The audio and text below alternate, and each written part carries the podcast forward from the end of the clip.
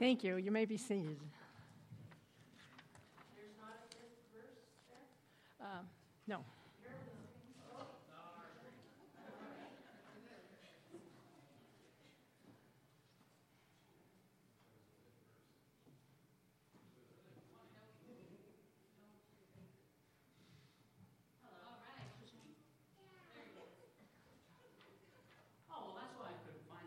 Searching the entire building for my Bible. It's right here. Alrighty. Well, if you have your Bibles, I invite you to turn to the book of Esther, chapter 1. We're going to be starting in verse 10 today, going through to verse 23. Some of you might remember a couple of weeks ago we began our journey in Esther, and then a couple of things interrupted it. We had a snowstorm that unexpectedly sort of shut us down for a week. And then Nikki and I just got back from our furlough in Hawaii. And so we're going to be picking right where we left off in the book of Esther, chapter 1. And because it's been a couple of weeks since we've been in Esther, I just want to look at just a couple of things from the previous sermon so that everyone is on board. So what we looked at is the idea that Xerxes, who is the king of Persia, is treated and acts like a god. He is this massive figure throughout human history. He is responsible at this time. His father Darius put together the largest empire that the world had seen up to this point. And while Esther 3:17. And so while his father put together this empire, Xerxes rules it at this point in human history. He has gone out and conquered even more. And at this point in Esther, he's just done a feast, a 180-day feast. If you ever think you've had a party gone a little bit too long, you've got nothing on King Xerxes. He had a feast that went on for 180 days. It covered everything you can imagine. We talked a little bit about the furnishings of his palace and how there were literally precious stones inbuilt into the carpets and into the walkways. His couches were made of gold and silver. He had goblets made of gold. He had curtains made of purple fine silk linens. He had silver curtain rods. He was just wealthy beyond all imagining. And he was putting together and he put on this particular feast so that he could get all of his political officials, his military leaders, and anyone who was anyone on board for his invasion of Greece. He wanted to expand his empire even more, and he wanted to conquer the city-states of Greece. And so, as you do if you're trying to get anyone on board, you throw a big party and try and wine and dine them. And he did that for a period of 180 days, half a year, and then he had an extra party at the end that lasted for 7 days for everyone else. Which I always thought was, I'm not sure if you should be, if you're the everyone else, if you should be happy or a little bit sad about that. Like, well, their party went for 180 days, we only get 7. But then on the other hand, it's like, well, I haven't eaten in 6 months, so now at least I can eat. Am I right? Like, the left hand, right hand sort of situations. So, Xerxes ruled his empire from his throne. It covered roughly 3 million square miles, which is about the same size as the United States. He ruled over many people, languages, and nations. We talked a little bit about the fact that Xerxes actually invented what we would define as the modern-day postal system, where they had a motto, neither rain nor sleet nor snow nor the darkness of night would be able to stop us. That was actually from the Persian Empire. The United States stole that because, let's be honest, it's a pretty good slogan if you're a postal worker. The postal workers, when you think about it, though, might not really like it. You know, I'm walking around in the snow. I don't like that. Anyway, he was constantly surrounded by a group of bodyguards called the Immortals. There was 10,000 people in the Immortals. And what I found out, and I actually found this out after the sermon last week, is the way that the reason they were called the Immortals was because they maintained their numbers at exactly 10,000, and they had a regiment of spares, of people in training ready to go, that all they did was sit around and be ready to go, so that if one of the Immortals died, he was instantly replaced by one of these spare people, so it looked like he didn't actually die, so that's why people thought that they were immortal. Which to me is a little bit of trickery. People would come to meet Xerxes, and when they did, they had to bow down and worship him like a god. There was a rule that Xerxes had a massive throne. If you passed in front of the throne, if you walked on the carpet in front of the throne, you had to bow down to it whether Xerxes was there or not, and if you didn't, you were instantly put to death. He loved his throne. He brought it into battle with him. If anyone tried to sit on his throne, they were executed. If they tried to stand on the rug, like I just mentioned, they were executed. He loved it so much that when he threw this party that lasted 180 days, the throne was the centerpiece of the room, and everyone had to come in while he was sitting on his throne, so everyone knew exactly who was in charge. He would have women paraded in front of his throne so that he could choose whoever he wanted that particular day. His standing army was between 1 to 3 million people strong. His army contained mostly people from conquered nations, with Persians being in the uppermost positions to maintain his authority and control. And he would ride his throne into battle, this massive throne, 7 feet high, made of solid gold inlaid with jewels and precious stones. He would have that carried on the backs of slaves into battle. They would find the highest point, put him on the highest point so he could see his army of 1 to 3 million people go in and conquer.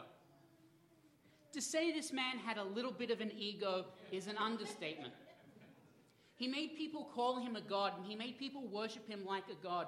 And everyone in that day and age treated him like he was a god. He declared himself, in fact, to be the Son of God, if that makes you, sounds any familiar. He declared himself to be the King of Kings, the Son of the Living God, and he was going to absolutely push his authority onto everyone. That's Xerxes. That's what we covered a couple of weeks ago. You with me so far? Yeah. Wonderful. Last week, or a couple of weeks ago, we ended with the observation that Jesus is a greater king. So where Xerxes was this absolute great ruler, according to him, Jesus was greater in every way you can imagine or measure. Jesus was a greater king. So that was all last week. Now we're moving on to today. Verse 10, so this is Esther, chapter 1, verse 10, if you're reading along, and I encourage you to follow along in your Bibles. It says this, on the seventh day, when the heart of the king was merry with wine, he commanded a whole bunch of people, the 7 eunuchs who served in the presence of King Ahasuerus, who is King Xerxes. I'm now just going to call him Xerxes, because that's difficult to pronounce, and I'm not doing it. I left my water backstage. I've got nothing, or up there somewhere. I'm not going to stumble across these things. As we continue on, I want to have you meditate on this fact. Sin increases. Left by itself or fueled by things happening to you, sin will always naturally increase. It never decreases by itself. If you've ever heard the expression, the thin end of the wedge, it's a very interesting analysis on sin. If you consider Adam and Eve, the way that in the book of Genesis, sin escalates. It starts off with discontentment, and then it moves on to doubting the word of God, and then it moves on to hiding from God, and then it moves on to lying to God. And by the end of the third, fourth chapter of Genesis, it's actually escalated to the point of murder. Sin by itself increases and escalates naturally. It doesn't just sit and stay at the same level. If you were to ask someone who had a drug habit, if you were to ask them if the same amount of drugs sustains them without them escalating their usage, they would be no. They would say, no, you get used to this certain high and you have to start seeking new drugs or more drugs in order to get the same high that you got a couple of weeks ago. And so you're always on this level of going more and more and more. And it is the same with every single type of sin. The first sin that ensnares you is never enough by itself. It doesn't sustain itself by itself. In fact, it increases and it grows. Are you with me? Does that make sense? As we're looking at the stories of Xerxes, you can see that this party starts and just gets way out of hand. It's a massive party. It is ridiculous. Xerxes has thrown this party to end all parties. He's lavish. extravagant. It's got an open bar. It's all you can eat, all you can drink for 180 days. It is just lavish and extravagant. Interestingly, the women of the court had a separate party. So these 180 days was just for the males. Normally in Persian society, the males would have a party and their wives would actually serve them at that party. However, Xerxes declared that he wanted his party to be better than every other party, so the women were carted off to Vashti's separate palace. Yes, you guys, she had a separate palace, like his and hers matching. You know what I'm talking about? If you ever wanted to know if you've got too much money, it's when you have a separate palace for your wife. That's the rule here. Queen Vashti had this separate palace that she entertained the noble women and the wives of the political rulers. Oh, you're amazing. I love you. I'll take that one. Isn't she wonderful? Kathy's amazing. For those that don't know, every time I show up to Kathy's here, the first question she asks me is, do you have coffee and can I get you one? Yes. If anyone knows me, they know that that's the type of servant heart that I can get behind. I love that. So the noble women, the wives of the military officials, were taken off into a separate palace, which meant that the only women who were present with the men in this particular party were those who were hired to be there. They were prostitutes and they were women of ill repute is what the scriptures would call them.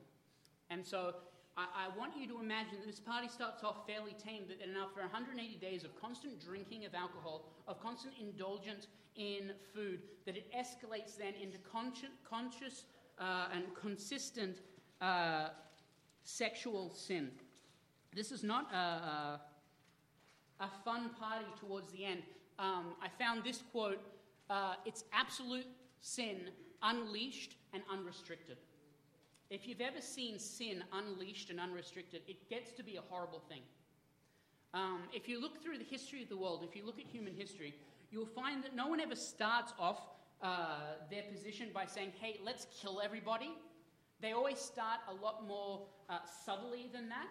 When Adolf Hitler took control of Germany before World War II, he didn't start with the platform of, hey, let's kill everyone who doesn't agree with us. He didn't start with the platform of, hey, let's kill every Jewish people. He started with a platform more along the lines of, hey, let's get us back to the state that we were. Let's make Germany great again. That's literally one of his slogans. I'm not being political, I'm just telling you history. He started there, and it escalated to the point where they were systematically exterminating not just Jews, but also people of different ethnicities that they didn't like, people of different religions that they didn't like, people of different socioeconomic status that they didn't like. They went after a group of people called gypsies. They went after the handicapped and the lame. Anyone who had a physical deformity was executed. It started innocuously, but sin by itself escalates until its most terrible form. Are you with me on this? And this party started off quite simple, but then it grew and became unleashed and unrestricted. It says at this point, this is in chapter 1, that the king himself was merry with wine. This is a very nice, politically correct saying. He was drunk off his face. There's no nice way of saying, when you read this, merry with wine, he was so intoxicated that he probably couldn't make decisions. I'm just saying, like, it was bad. Now, just so you know, drinking doesn't make you smarter. Now, does anyone want to push back on that? Anyone want to argue with that particular statement? Drinking does not make you smarter. It makes you think that you're smarter. It does not, however, make you smarter. Now, I found this very interesting. According to some sources, it was actually believed back in these times that when men drank, they got clearer thinking because they were closer to the gods. And that when men got drunk, they would make the great life decisions that they wanted to pursue in their life, and then they would wake up after a blackout and be like, well, I must have been close to God, so it must be a good idea. In case you're wondering, that's not how it works. If anyone here has ever had a problem with alcohol, there is no point that I can promise you, there has never, ever been a point where you've drunk so much that you've passed out that made you more intelligent. Okay? In fact, it does the opposite. It kills brain cells. I've got evidence, scientific research, study evidence to show you that drinking kills brain cells and in fact makes you stupider. Don't do it. Moving on. Sin increases. Xerxes, it says that his heart was merry with wine. He was drunk. He was completely fasted. And he thought in that state he was going to make the best life decisions. And if we continue reading through this passage, it's very clear that he did not make the best life decisions, right? So, what happens next? I want to just spend a moment to talk about this. Sin, I think we have a fundamental misunderstanding of what sin is. We think of sin as something that's easily recognizable. It walks down the street, you can point at it and be like, that's sin. Like it's wearing a t-shirt that says sin and the person next to it says, I'm with sin, with an arrow pointing at it. And we can identify it really easy. What I found in my personal experience as well as in talking with others is that sin doesn't make you do things you hate. It helps you do the things that you love. It helps you do things that are bad and things that are wrong, things that are addicting, and things that are enslaving. Sin doesn't come to you and make you do the thing that you absolutely detest. Like, if you absolutely hate singing and praise and worship, sin isn't going to come up to you and be like, you know what, you should really worship God in that praise and worship even though you hate it. No, it's not going to do that. Sin's going to creep up behind you and be like, well, they don't really need you. You're not really good enough. You can't really do that. You're not on the same level as everyone else. Just sit here and be hateful. Just sit here and be contemptuous of the people who are giving back to God. Just sit here. Sin doesn't jump up in your face that often and declare itself, hey, I'm wrong, I'm sin, just don't worry about it. Sin doesn't do that. It creeps up slowly and insidiously. Do you agree with that? Like, sin isn't like this blank. Sometimes it is.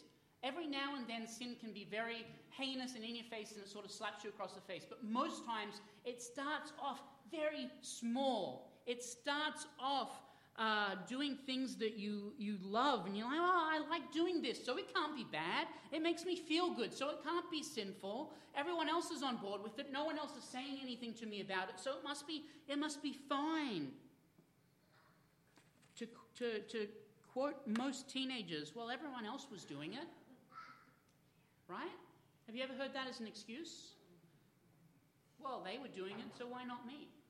Whenever I would say that, my father, who I love, but I also detested because of how many times he was right, would always say to me, well, if your friends were jumping off a cliff, would you follow them?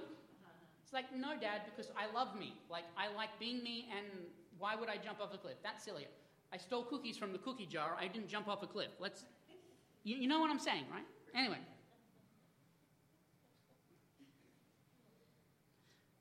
In life, some of you are going to get frustrated because God said no and you want yes.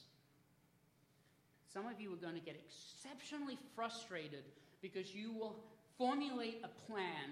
You'll go to God and try and convince him that your plan is awesome, your plan is the best, your plan can't fail, and God's going to come back to you either through the voice of God, through prayer, through the fellowship of the saints. God's going to come back to you and he's going to say no, and you're going to get angry and frustrated with God because you want yes.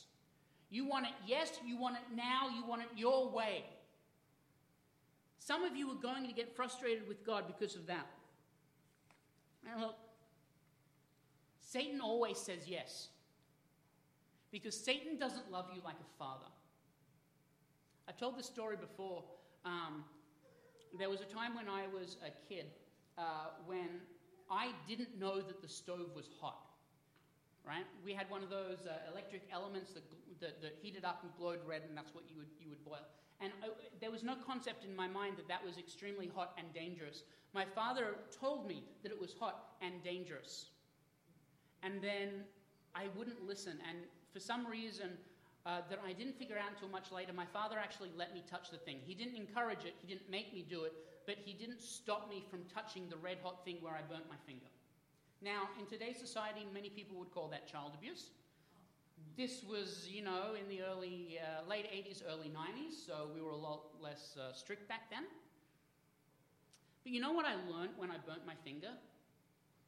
Fire is freaking hot. It hurts when you touch it.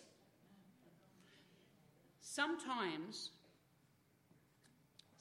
God allows you to get hurt. He doesn't step in and stop the hurt, because sometimes you need to learn a valuable lesson from the hurt.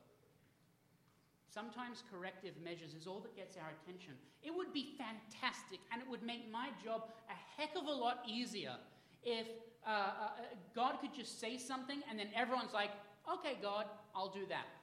That would make my job easy. But have you ever noticed children are stubborn? I don't have children. I have a niece and nephew. I don't get to see them very often. 4 or 5 times a year they'll come and stay with us for a week. That's my experience with parenting. And at the end of that week, it is good enough for me to pick up my nephew, give him back to his mother and say, see you in a couple months. I made a good decision by not having children. Children are stubborn. But here's the point. Satan will always say yes to the things that does you harm. Satan will always say yes, because he doesn't love you like the Father in heaven loves you. And sometimes God says no because his plan is better, or he knows that your plan will ultimately lead to your destruction. He says no when they're going to do something that is going to harm them or others. Sometimes God will say no to you because he knows that if you follow your plan to its ultimate conclusion, someone else is going to get harmed. Sometimes God says no. Amen? You don't get mad when God says no. You say, God, tell me what. Tell me what then. Moving on. Second point. See, we're moving along. This is only the second point in a 4-point sermon. Strap in. What we're going to look at is here, first of all, that sin escalates, but second, that men are dominated. Verse 10 says this. On the 7th day, when the heart of the king was merry with wine, he commanded these guys, the 7 eunuchs who served in the presence of the king.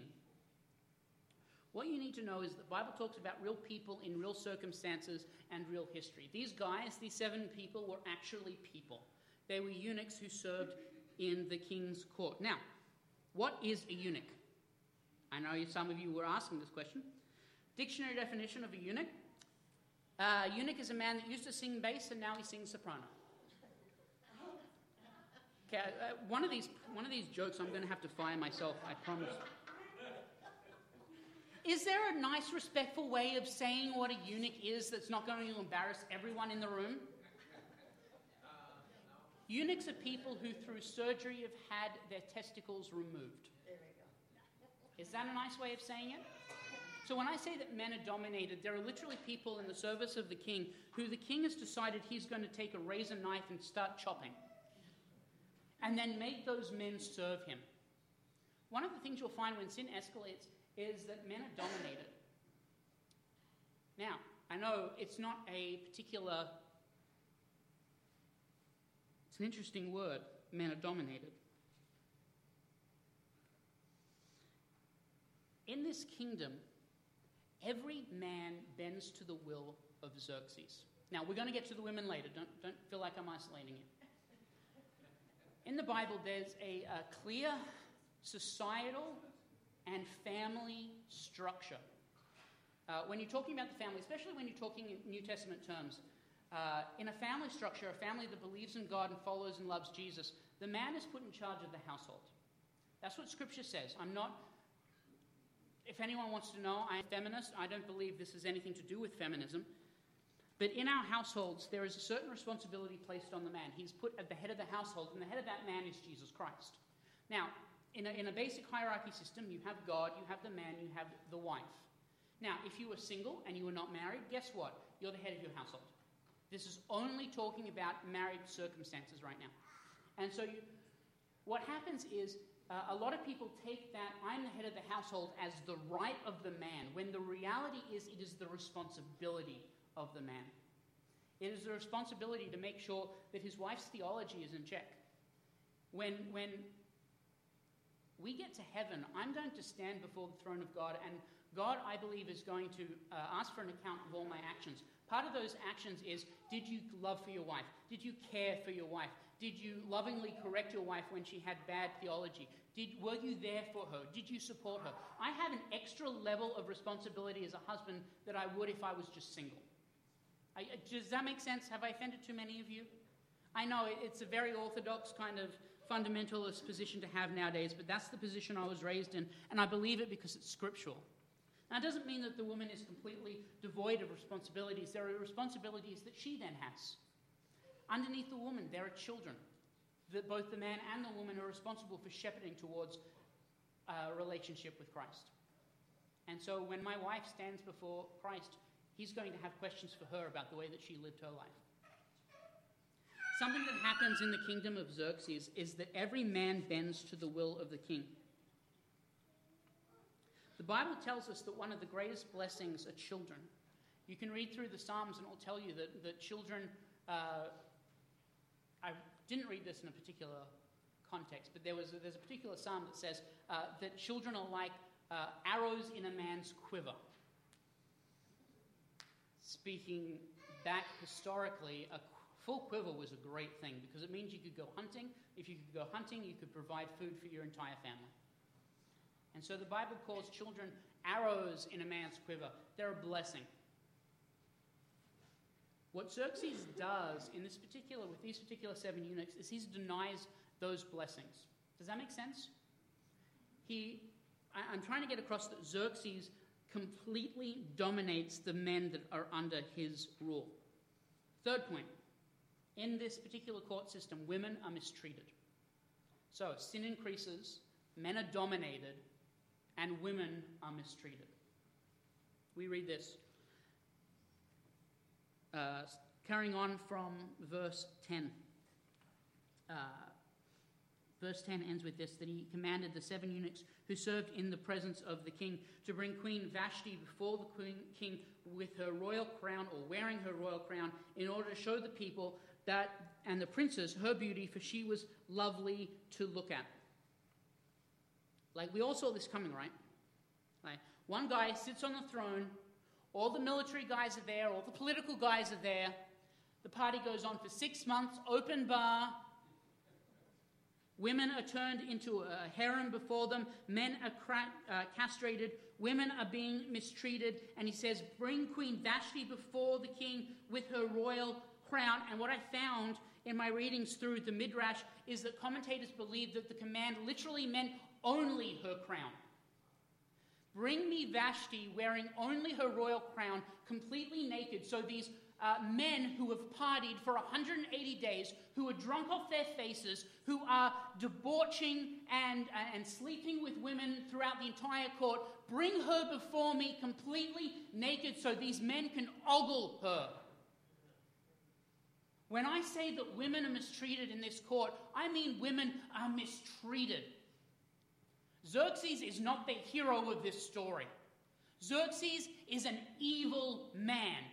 There is nothing in the text of Esther, there is nothing in the text of human histories that say that Xerxes is a man that anyone should aspire to be, despite his influence, despite his power, despite the fact that this man rules the world. No one should want to be like Xerxes. And it comes to a head where Vashti is ordered before the king completely naked, disregarding of all her honor.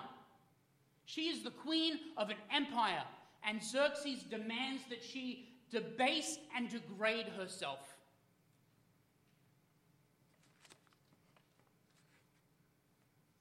But Queen Vashti refused to come at the king's command. Duh! Quick straw poll. Wouldn't you? Is there anyone here that would get that request and be like, sure, I'll be right over? No one? No. Thank you. We're all on Queen Vashti.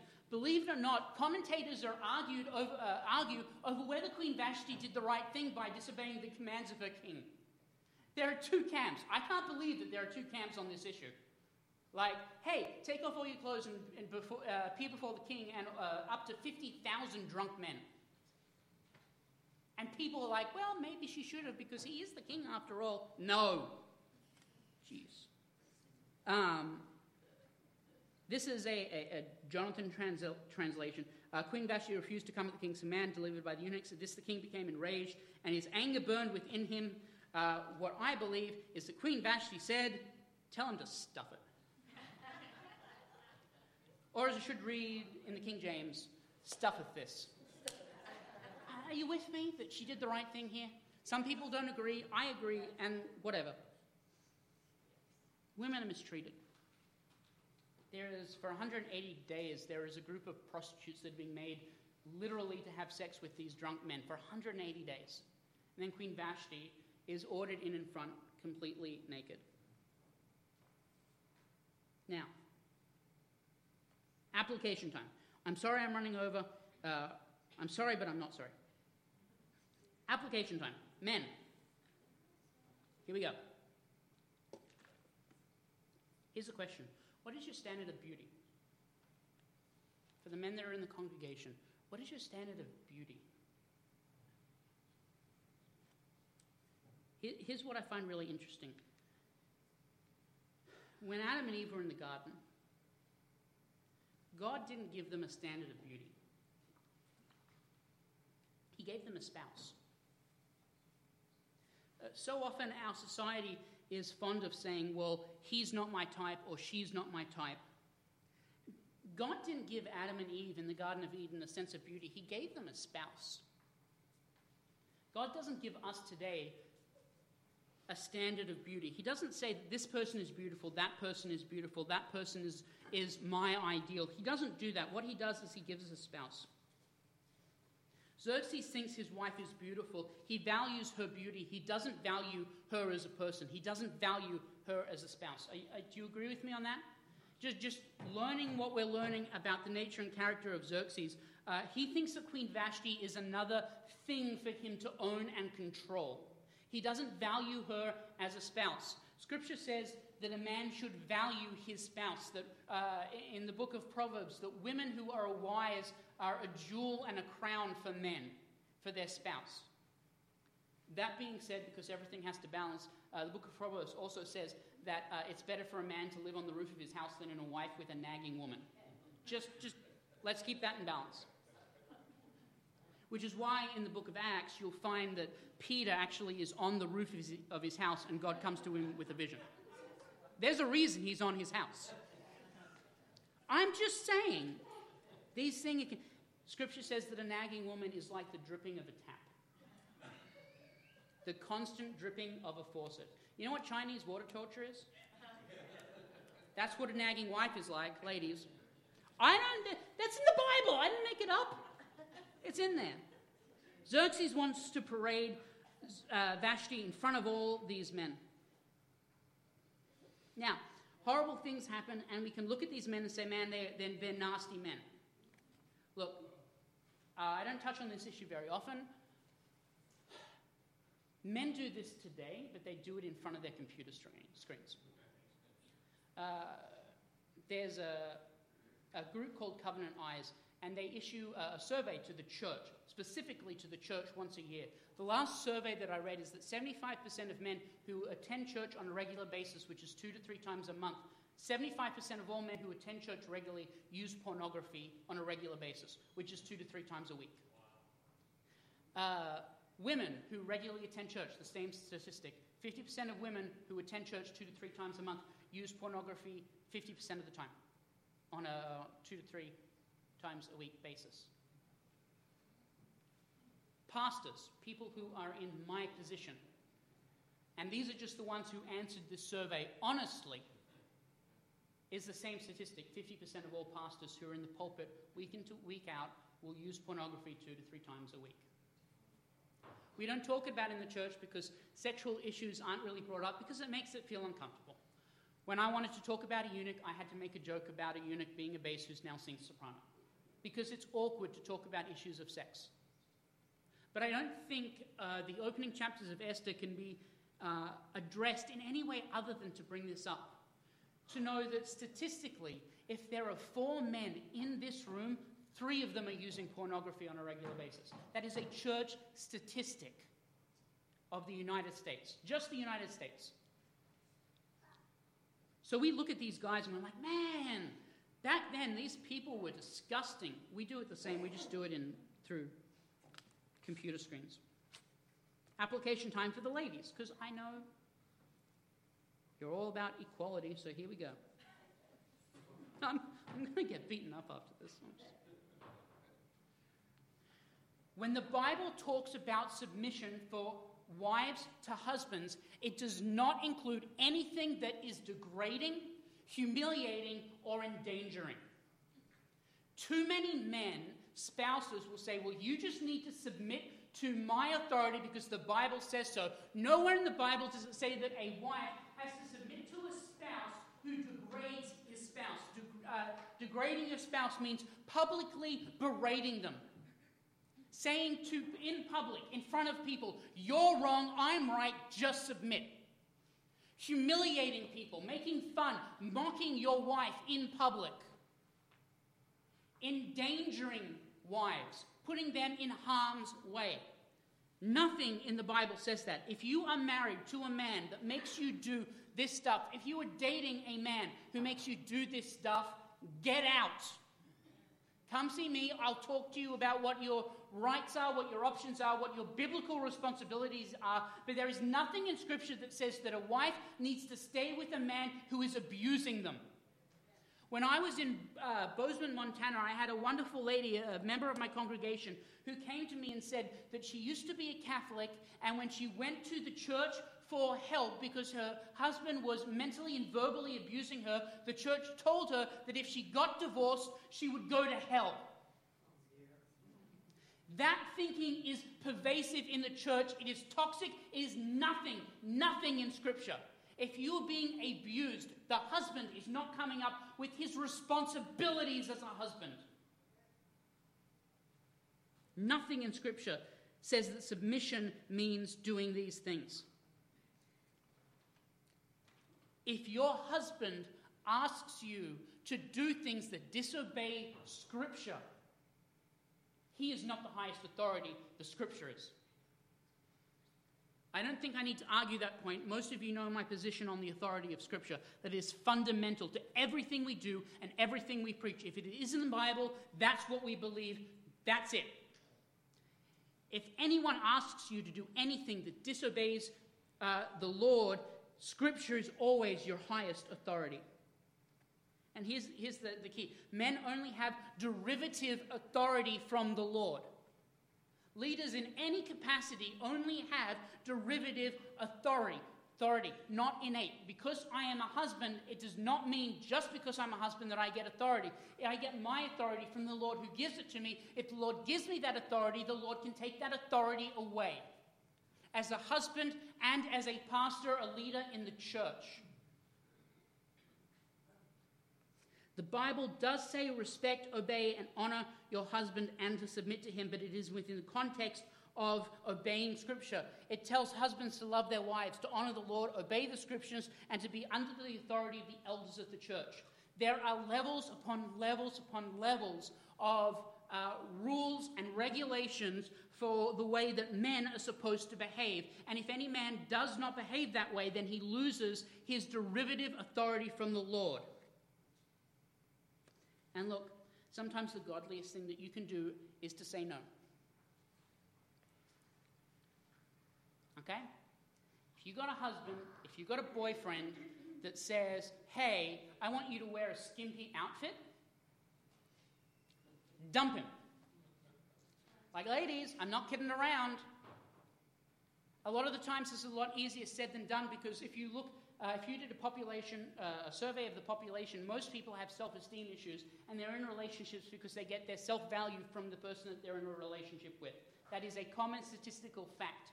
And so this is a lot harder said than done. But if you've got anyone that says to you, oh, I just want you to, why don't you just take a layer or two off? Get rid of them. They're not good for you. They're toxic.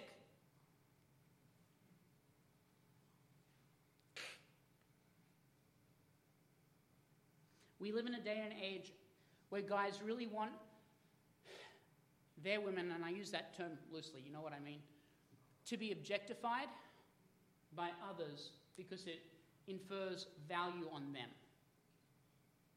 Does that make sense? And the answer is no. We don't do that. The reason we don't do that is because Jesus has a greater way. This is the landing point of the sermon. I know I've gone on about 15 minutes longer than I was supposed to. Whatever, I don't care.